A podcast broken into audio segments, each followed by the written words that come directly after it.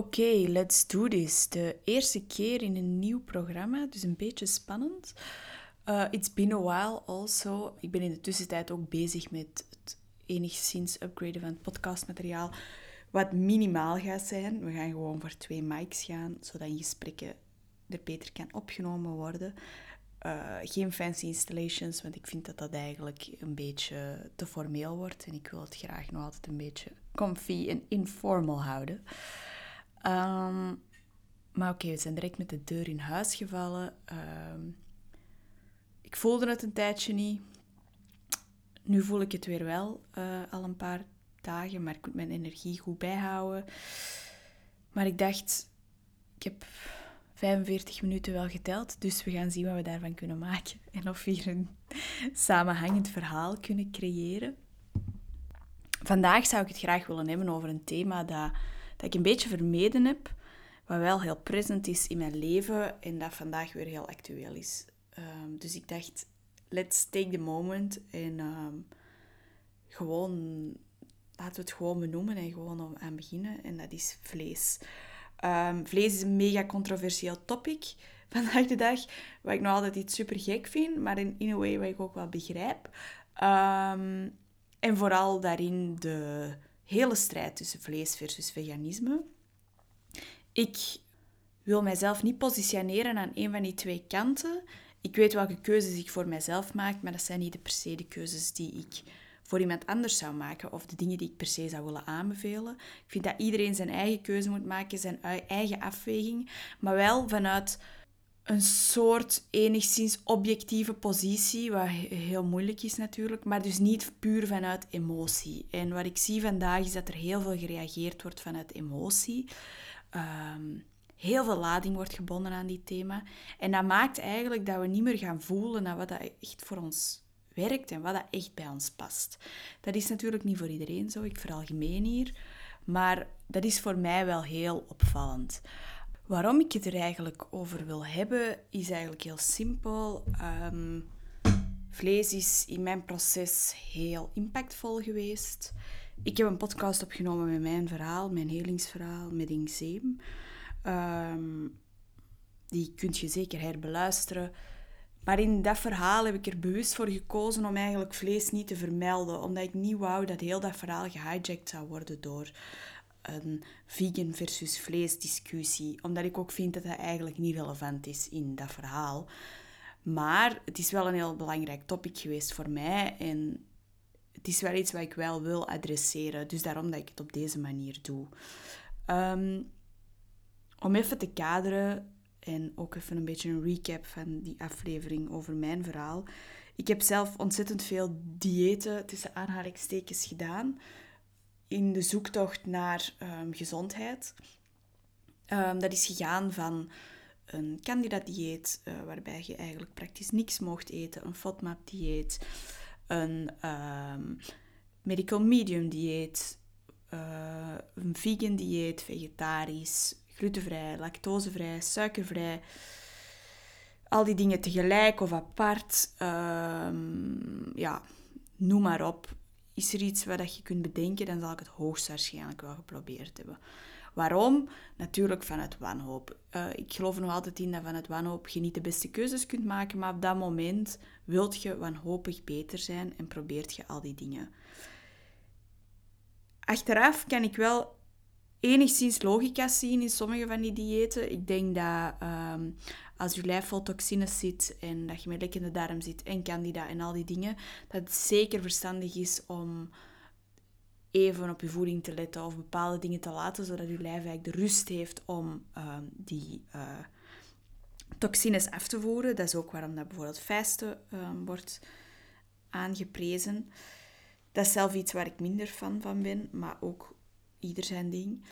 Um, maar ik heb wel ontdekt dat na al die jaren dat je er zeker niet sterker van wordt.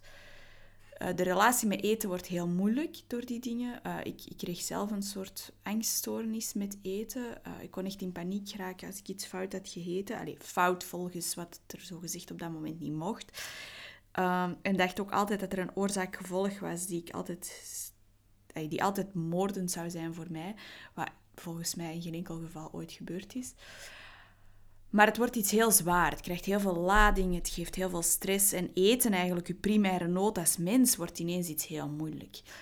Ehm, op het moment dat ik die diëten begon te doen en, en, en, begon te researchen, was voor mij het heel duidelijk. Ehm, ik was ook heel hard in de medical medium bezig. En ja, vlees en eieren waren de absolute boosdoener. Lactose had ik al sowieso op dat moment niet, omdat ik wel kon zien dat voor mij die ontstekingsreacties daarvan niet echt goed zouden zijn. En sowieso voelde ik mij daar niet zo goed bij, dus dat was heel simpel.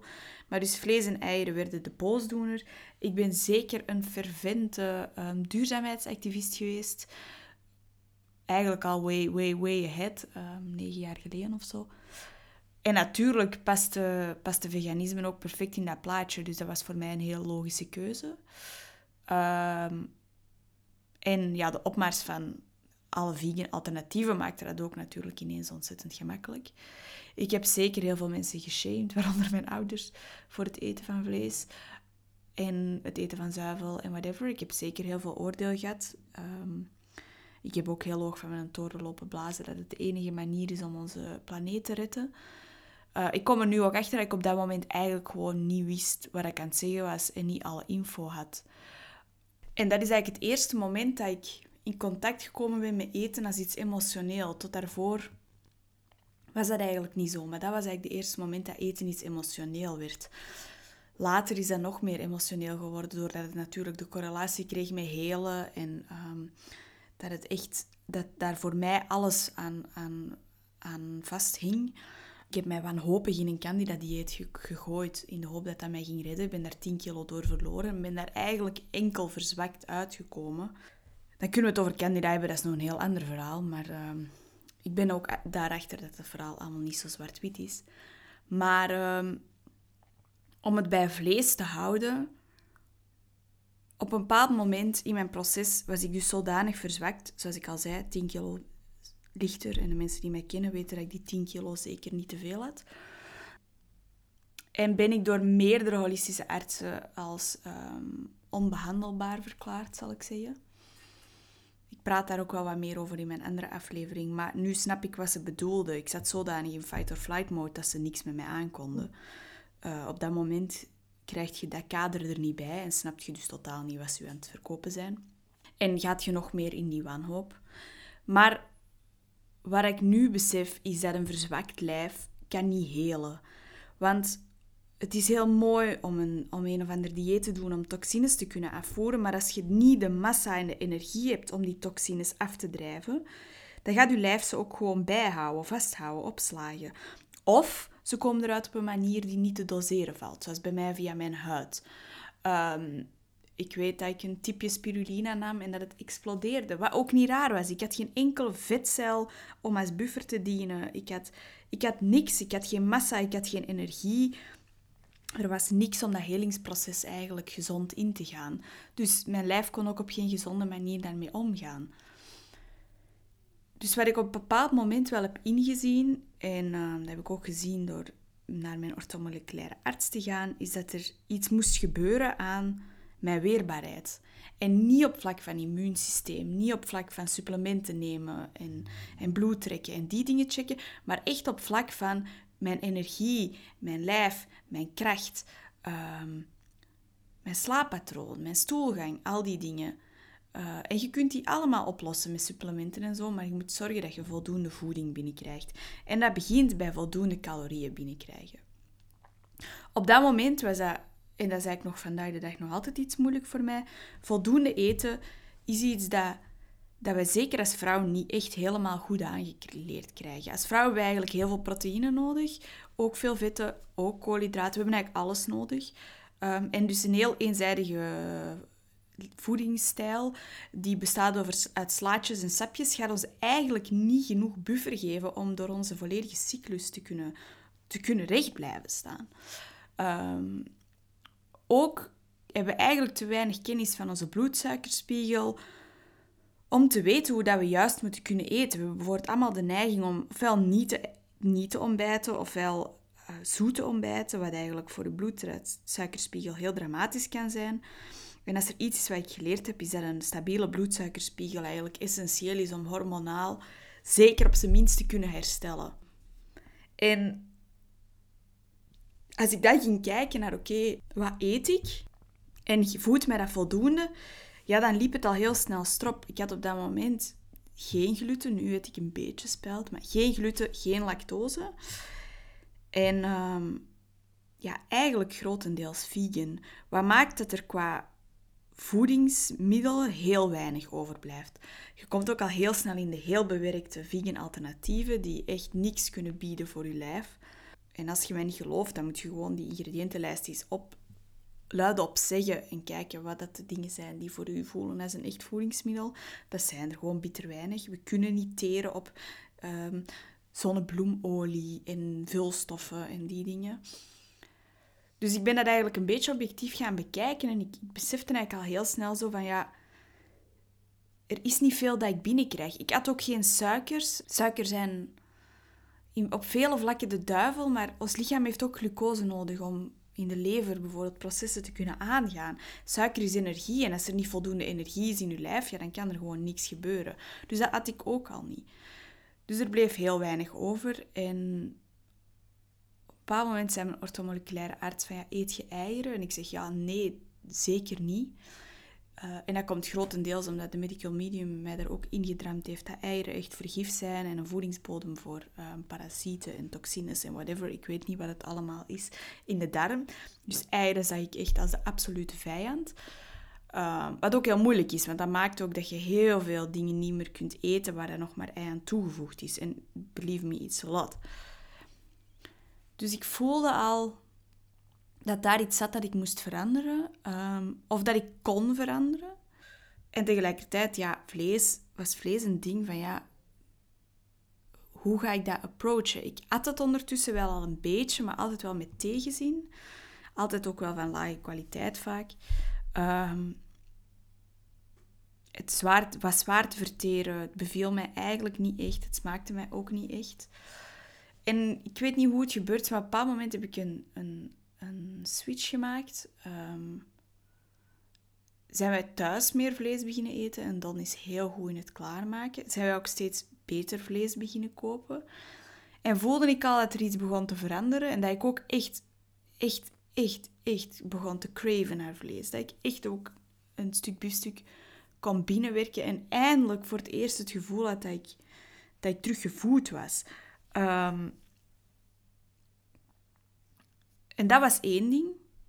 Maar dan ben ik terug eieren beginnen eten. En dat was voor mij echt een hele grote stap. Vooral emotioneel. Maar het moment dat ik, dat mijn eerste ei had... Ja, ofwel is het iets puur, puur uh, placebo. Hè. Ik kan ook altijd, hè. dat ga ik niet, niet, niet ontkennen. Maar ik had het gevoel alsof er een hele nieuwe wereld openging. En ik ben echt stapsgewijs echt aan een waanzinnig tempo beginnen helen. Uh, ik ben eieren beginnen eten rond mijn dertigste verjaardag of zo. En ik denk dat ik drie, vier weken later um, bijna volledig eczeemvrij was.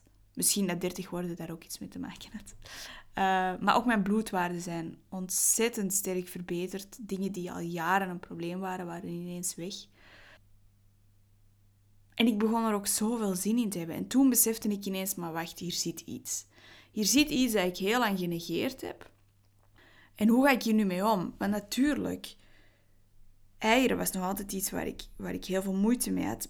En ook vlees, op duurzaamheidsvlak snapte ik niet goed van, kan dit eigenlijk wel? En dan kom je in een hele discussie met jezelf van, ja, wat, wat stel ik prioriteit? Stel ik mijn eigen gezondheid prioriteit of stel ik de planeet prioriteit? Ja, op dat moment was dat voor mij heel duidelijk. I got a taste of what health felt like. En ik had zoiets van, ja, ik ben de prioriteit. Alleen als ik goed functioneer, dan, dan kan ik ook iets goed doen voor de wereld. Dus dat was heel simpel. Ehm, en dan zijn Don en ik de zoektocht begonnen naar goed vlees te eten. Uh, of goed vlees te kopen. En dat bleek dan uiteindelijk nog wel makkelijker dan gedacht. Uh, wij kopen nu ons vlees bij Deel Koe. Of kip bij Koop een Kip volledig grasgevoerde rund. Ik eet voorlopig geen varken. Ik zie daar niet de meerwaarde in. Energetisch voelt dat weer voor mij bijvoorbeeld niet goed. maar wel rund, pure rund. Ehm, en ook kip. En op de manier dat je niet kunt kiezen welk stuk vlees dat je eet van het dier. Je kunt niet elke dag dezelfde soort biefstuk eten, of elke dag een entrecootje, elke dag een filetpuurtje. Dat gaat niet. Je, je moet alles eten van het, vlees, van het vlees. Dus ook de lever en ook het soepvlees en ook de viezere stukken of de botten of het merg. Alles. Um, want dat is ook duurzaamheid, is de volledigheid eten en niet dat eenzijdige. Natuurlijk, de moment dat je gaat voor kwalitatief vlees, kom je erachter dat wat er in de supermarkt wordt aangeboden echt, echt, echt rommel is. Totaal geen voedingskwaliteit heeft. Um, ook nog vaak aangevuld wordt met bewaarmiddelen zoals dextrose en dergelijke, die totaal onnodig zijn. Um, maar ook dat er heel veel water in zit. Dus wat ook maakt dat, dat wat je koopt, dat dat eigenlijk nog minder is dan wat het eigenlijk al is. Uh, en wat ook interessant is, is dat met goed vlees ook gewoon minder moet eten. Je eet geen tien gehaktballen van goed vlees, je eet er drie en dan zit je stampvol. Dus voor mij was dat een hele grote shift. Um, en vooral die shift gebeurde eigenlijk ja, midden in corona, waarin dat juist van de toren werd geblazen dat je moest kiezen of dat je keuzes moest maken in functie van de anderen, om dat, voor te zorgen voor de anderen. En op dat moment koos ik er radicaal voor voor mezelf. Ik koos er niet voor om de planeet te redden, ik koos er niet voor om de ander te redden, ik koos ervoor om mezelf te redden. En dat kan heel egoïstisch zijn en voor veel mensen misschien onbegrijpelijk. Maar alleen als je jezelf redt, kun je ergens iets aan gaan betekenen in de wereld. Want vanuit een goede energie kun je goede dingen neerzetten. En dat heeft een hele shift teweeggebracht. Ik heb er heel veel over nagedacht. Um, ik heb daar ook heel lang niks over durven zeggen, omdat ik ook zoiets had van ja, er wordt zo emotioneel op gereageerd en, en dat is ook wat het probleem is. Uh, je hebt de angry vegans, maar je hebt evengoed de angry carnivores. Beide zitten hoog in hun emotie. En ik merkte al direct dat vanaf dat ik zei dat ik terug vlees had of terug eieren had, dat er ofwel vegans waren die teleurgesteld waren in mijn keuze en dat absoluut niet snapten. En ja, wat gaat er dan met de wereld gebeuren, bla bla bla. En tegelijkertijd dat er mensen in mijn omgeving waren die altijd al vlees eten, die waren zoals, ja, zie je wel. Beide approaches die heel weinig op dat moment brengen, die, die ook alleen maar verdeeldheid creëren. Ehm, en ja, die dus eigenlijk ook totaal niet uh, uitnodigen tot reflectie of gesprek. En dat vind ik wel heel belangrijk om aan te halen, omdat ik denk dat dat emotionele aspect ervoor zorgt dat heel veel mensen niet meer voelen wat ze echt nodig hebben. En ik zeg het, ik geloof, ik geloof echt dat, dat, veganisme echt wel voor mensen kan werken. Um, gewoon niet voor mij, of toch nu niet. Hè. Ik kan niet over de toekomst spreken. Maar ik geloof ook dat heel veel mensen um, niet meer kunnen voelen of weten of dat er iets ontbreekt. En dan bedoel ik energetisch of op voedingsvlak. En dat komt omdat ze zo hard in die emotie zitten, die, die betekenis die ze gegeven hebben aan hetgeen wat ze eten, dat ze niet meer kunnen loskoppelen en reflecteren. En vandaag is dat heel moeilijk, want we worden zo gebrainwashed door al die verschillende stromingen, dat het heel moeilijk is om helemaal terug naar onszelf te gaan en te voelen. En vandaag stuurde iemand mij ook stories door over vlees, dat het energetisch dood is. Ehm, maar ook dat er een emotionele attachment aan ligt, die ook te maken heeft met het feit dat vlees hormonaal is en dus verslavend. En daarbij kan ik alleen maar zeggen dat ik het zo niet aanvoel. Want ja, vlees en ook zuivel zijn hormonaal. En ja, dat maakt dat het misschien iets emotioneel wordt. Uh, maar tegelijkertijd zie ik ook veel vegans, en daaronder zei ik mezelf, met ontzettend veel angstklachten. En vlees is grondend. Um, vlees is, is, is op die manier kan heel kalmerend werken. Maar bijvoorbeeld zuivel, en dat vind ik nog een heel moeilijke, want ik ben mij steeds meer aan het inlezen in zuivel. En ik begin toch de waarde te zien van zuivel, maar niet op de klassieke manier en de dingen die we in de supermarkt vinden, maar op de echt pure, rauwe manier. Ehm, onbewerkt, niet gepasteuriseerd. Ehm, maar ook dus zuivel heeft ook een kalmerend effect. En er wordt ook wel eens gezegd dat vegans gaan zweven, vegans gaan veel in hun hoofd zitten, omdat eigenlijk het grondende in de voeding wegvalt. En dat is iets wat ik bij mijzelf heel hard heb gemerkt. Ik zat niet meer gegrond. Ik voelde ook dat ik mentaal alle kanten op ging. En de moment dat ik dat stuk vlees was, at, kwam ik terug iets meer bij mezelf. En dat klinkt heel extreem en heel dramatisch, maar voor mij was het heel impactvol. Um, nu, op deze moment, is het iets veel minder uh, zo uh, on topic in mijn leven. Maar ja, op dat moment voelde het wel een beetje als terug thuiskomen en terug landen in mijn lijf. En ik denk dat dus heel veel mensen wel gebaat zouden zijn met het experimenteren daarmee, oordeelloos. Ook oordeelloos naar zichzelf, maar ook dat andere mensen niet zouden moeten oordelen daarover. Want ik merk ook dat heel veel mensen um, bang zijn om te veranderen van gedacht. Omdat ze misschien een businessplan gebouwd hebben op waar ze voor staan. Of omdat ze al aan heel hun omgeving hebben liggen roepen dat, dat dat de keuzes zijn die ze willen maken voor de rest van hun leven. Maar je moogt van gedachten veranderen. En iedereen, iedereen die u daar geen ruimte voor geeft, ja, die kan echt lekker de pot op. Ehm, maar dat vind ik wel heel belangrijk. En als we het dan hebben over dat vlees dode energie ja, we kunnen daar uren over praten, en ik, maar ik voel het voor mij niet zo. Voor mij is vlees levensenergie uh, op deze moment en heeft het mij echt mijn leven gered.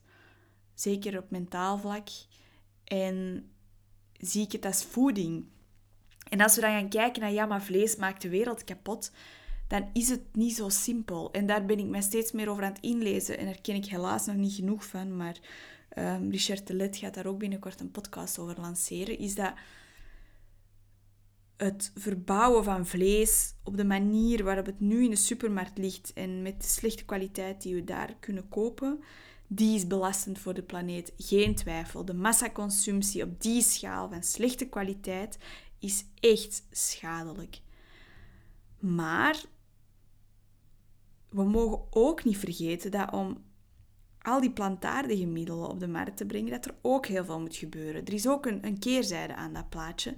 En dat veehouderij op een goede manier, met liefde voor de planeet, liefde voor de natuur, liefde voor de biodiversiteit, niet zo slecht hoeft te zijn.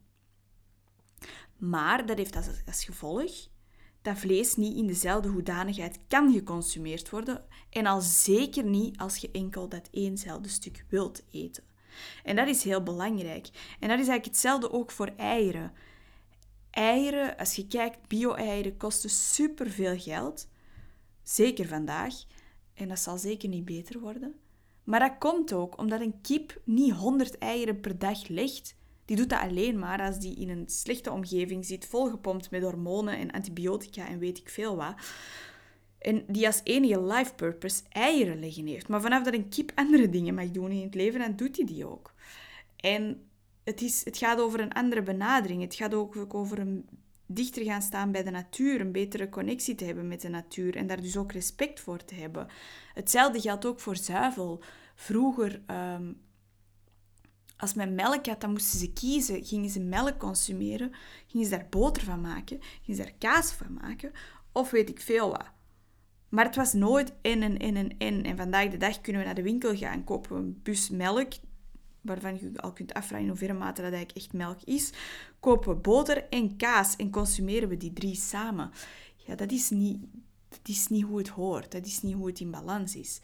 Um, dus ik denk dat het heel belangrijk is dat we daar ook naar durven kijken en dat de, manier waarop we consumeren um, eigenlijk nog veel belangrijker is.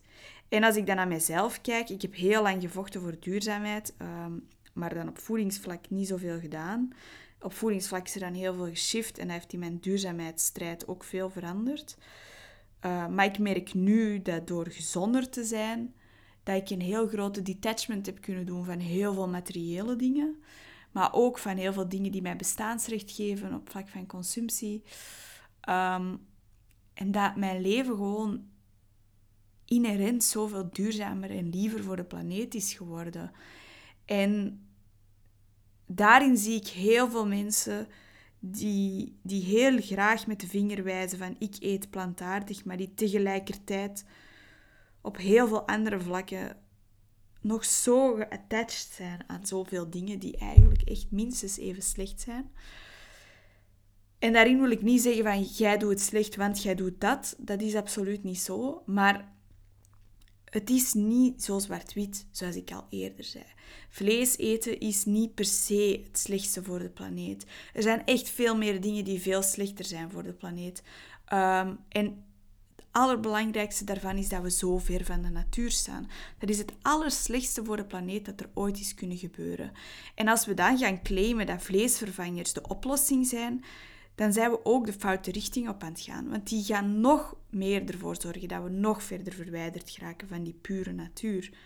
En nog meer die disconnectie ehm, creëren die daar ontstaat. Want jij hebt geen idee hoe dat die vegan vleesvervangers geproduceerd zijn. Ik ook niet. Ik heb geen idee. Dus we gaan zeggen dat iets beter is waarvan we eigenlijk geen idee hebben hoe dat het gecreëerd is. En ik denk als we teruggaan naar die puurheid, dat we ook veel gemakkelijker de beste keuze voor onszelf kunnen maken. En is dat geen vlees eten?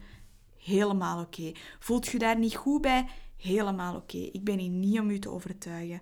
Maar heb je toch een gevoel van, hmm, is de reden waarom ik geen vlees eet voor mezelf of doe ik dat eigenlijk voor de ander en voor het imago? Dan zou ik toch eens twee keer nadenken. En dan zou ik toch wel eens durven kritisch zijn naar uzelf en zeggen van kijk, is het mijn rol om die keuze te maken voor de wereld? En dan, dan kun je nu naar mij komen en zeggen van kijk, maar ja, maar als iedereen zo denkt, dan gaat er nooit iets veranderen. Jawel, juist wel, want er gaat bewustwording ontstaan.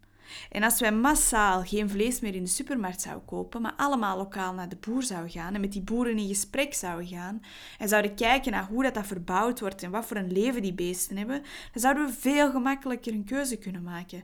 Dan zouden we veel gemakkelijker vanuit ethisch standpunt kunnen zeggen, hier kan ik wel in mee of hier niet.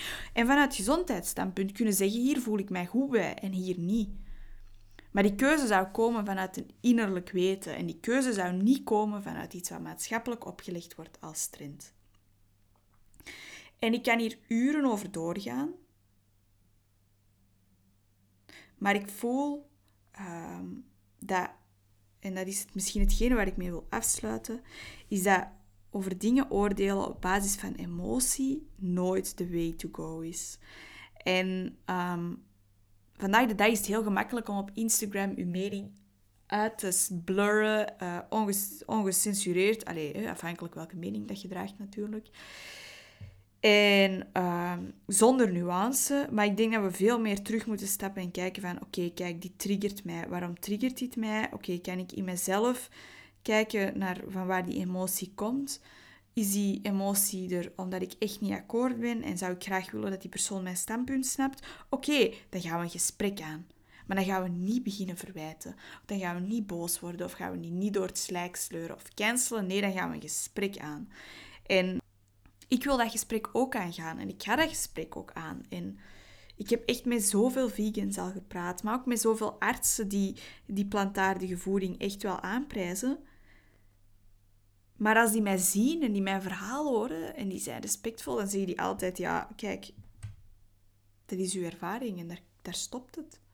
En dat is mijn waarheid en dat is hoe dat het nu is. En kan het morgen veranderen? Misschien. Maar ik ben er toch niet zo zeker van dat de, dat de toekomst ligt in plantaardig eten.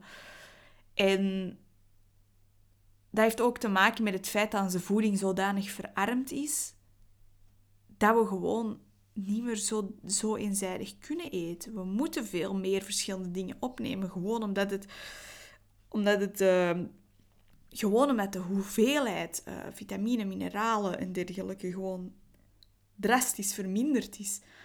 So we need to eat more om dezelfde amount binnen te krijgen dat misschien onze voorouders binnenkrijgen.